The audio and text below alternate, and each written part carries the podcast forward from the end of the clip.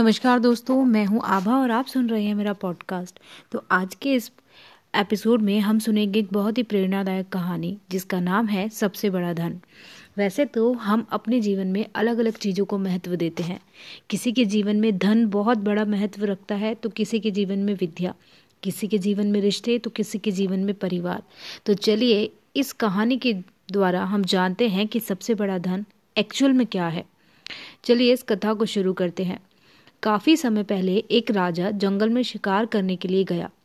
बरसात का मौसम होने के कारण यह अंदाज़ा लगाना बहुत मुश्किल हो गया था कि कब अचानक बारिश हो जाए। और हुआ भी यही, अचानक आकाश में बादल छा गए और बहुत ही तेज बारिश होने लगी। सूरज डूब गया और धीरे धीरे अंधेरा छाने लगा। अंधेरे में राजा अपने महल का रास्ता भूल गया और अपने सिपाहियों से अलग हो गया। भूख, प्यास और थकावट से राजा काफ़ी परेशान हो रहा था। कुछ ही देर बाद राजा के सामने तीन बच्चे खेलते हुए आए। तीनों बच्चे काफ़ी अच्छे दोस्त लग रहे थे। उन्हें देखकर राजा ने उन्हें अपने पास बुलाया और कहा, सुनो बच्चों, जरा यहाँ आओ। यह सुनकर बच्चे उनके पास आए। राजा ने बच्चों से पूछा, क्या तुम कहीं से थोड़ा भोजन और जल ला सकते हो? मैं बहुत भूखा हूँ और प्यास भी लग रही है। तीनों बच्चों ने कहा, जी ज़रूर, हम अभी घर जाकर आपके लिए कुछ ले आते हैं। तीनों बच्चे भागते हुए गाँव की ओर गए और तुरंत ही कुछ भोजन लेकर आ गए। राजा बच्चों के उत्साह और प्रेम को देखकर बहुत प्रसन्न हुआ। राजा ने बच्चों से पूछा, प्यारो बच्चों, तुम लोग जीवन में क्या करना चाहते हो? मैं तुम सबकी मदद करना चाहता हूँ। यह बात सुनकर बच्चे काफ़ी देर तक सोचते रहे। फिर उनमें से एक बच्चे ने कहा, मुझे धन चाहिए। मैंने कभी दो वक्त की रोटी भी अच्छे से नहीं खाई, कभी अच्छे कपड़े नहीं पहने, इसीलिए आप केवल मुझे धन दे दीजिए, ताकि मैं अच्छा खाना, अच्छे कपड़े पहनकर आराम से रह सकूँ। जब दूसरे बच्चे की, इस पर राजा मुस्कुराते हुए बोले, ठीक है, मैं तुम्हें इतना धन दूँगा कि जीवन भर तुम सुखी रहोगे। यह सब सुनकर बच्चे की खुशी का ठिकाना नहीं रहा। अब जब दूसरे बच्चे की बारी थी तो राजा ने उससे भी यही पूछा, तुम्हें क्या चाहिए? दूसरे बच्चे ने कहा, क्या आप मुझे एक बहुत सुंदर बंगला और एक घोड़ा गाड़ी देंगे? इस पर राजा ने कहा, ज़रूर, मैं तुम्हें एक आलिशान बंगला और घोड़ा गाड़ी दूँगा। अब तीसरे बच्चे की बारी थी तो उसने कहा, मुझे ना तो धन चाहिए, ना घोड़ा गाड़ी चाहिए।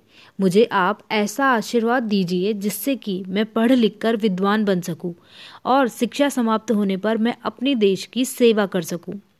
तीसरे बच्चे की इच्छा सुनकर राजा उससे काफ़ी प्रभावित हुआ। राजा ने उस बच्चे के लिए उत्तम शिक्षा का प्रबंध किया। वह बच्चा बहुत ही मेहनती था, इसीलिए दिन रात एक करके पढ़ाई करता रहा और एक दिन बहुत बड़ा विद्वान बन गया। समय आने पर राजा ने उसे अपने राज्य में मंत्री पद पर नियुक्त भी कर दिया।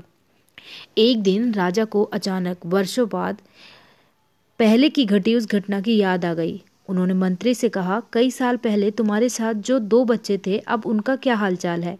मैं चाहता हूँ कि तुम एक बार फिर मुझसे मिलो।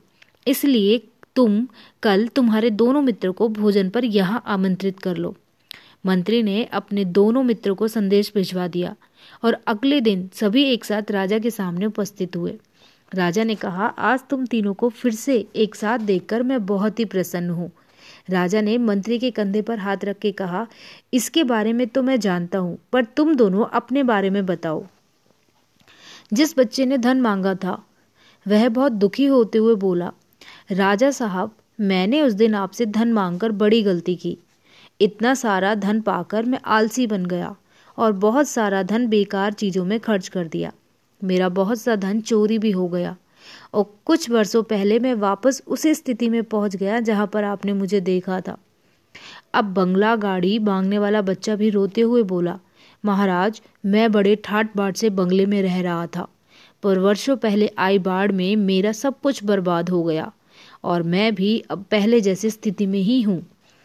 सबकी बातें सुनने के बाद राजा बोले, इस बात को अच्छी तरह गाढ़ बाँध लो। धन संपत्ति सदा हमारे पास नहीं रहते। पर ज्ञान जीवन भर मनुष्य के काम आता है और कोई उसे चुरा भी नहीं सकता।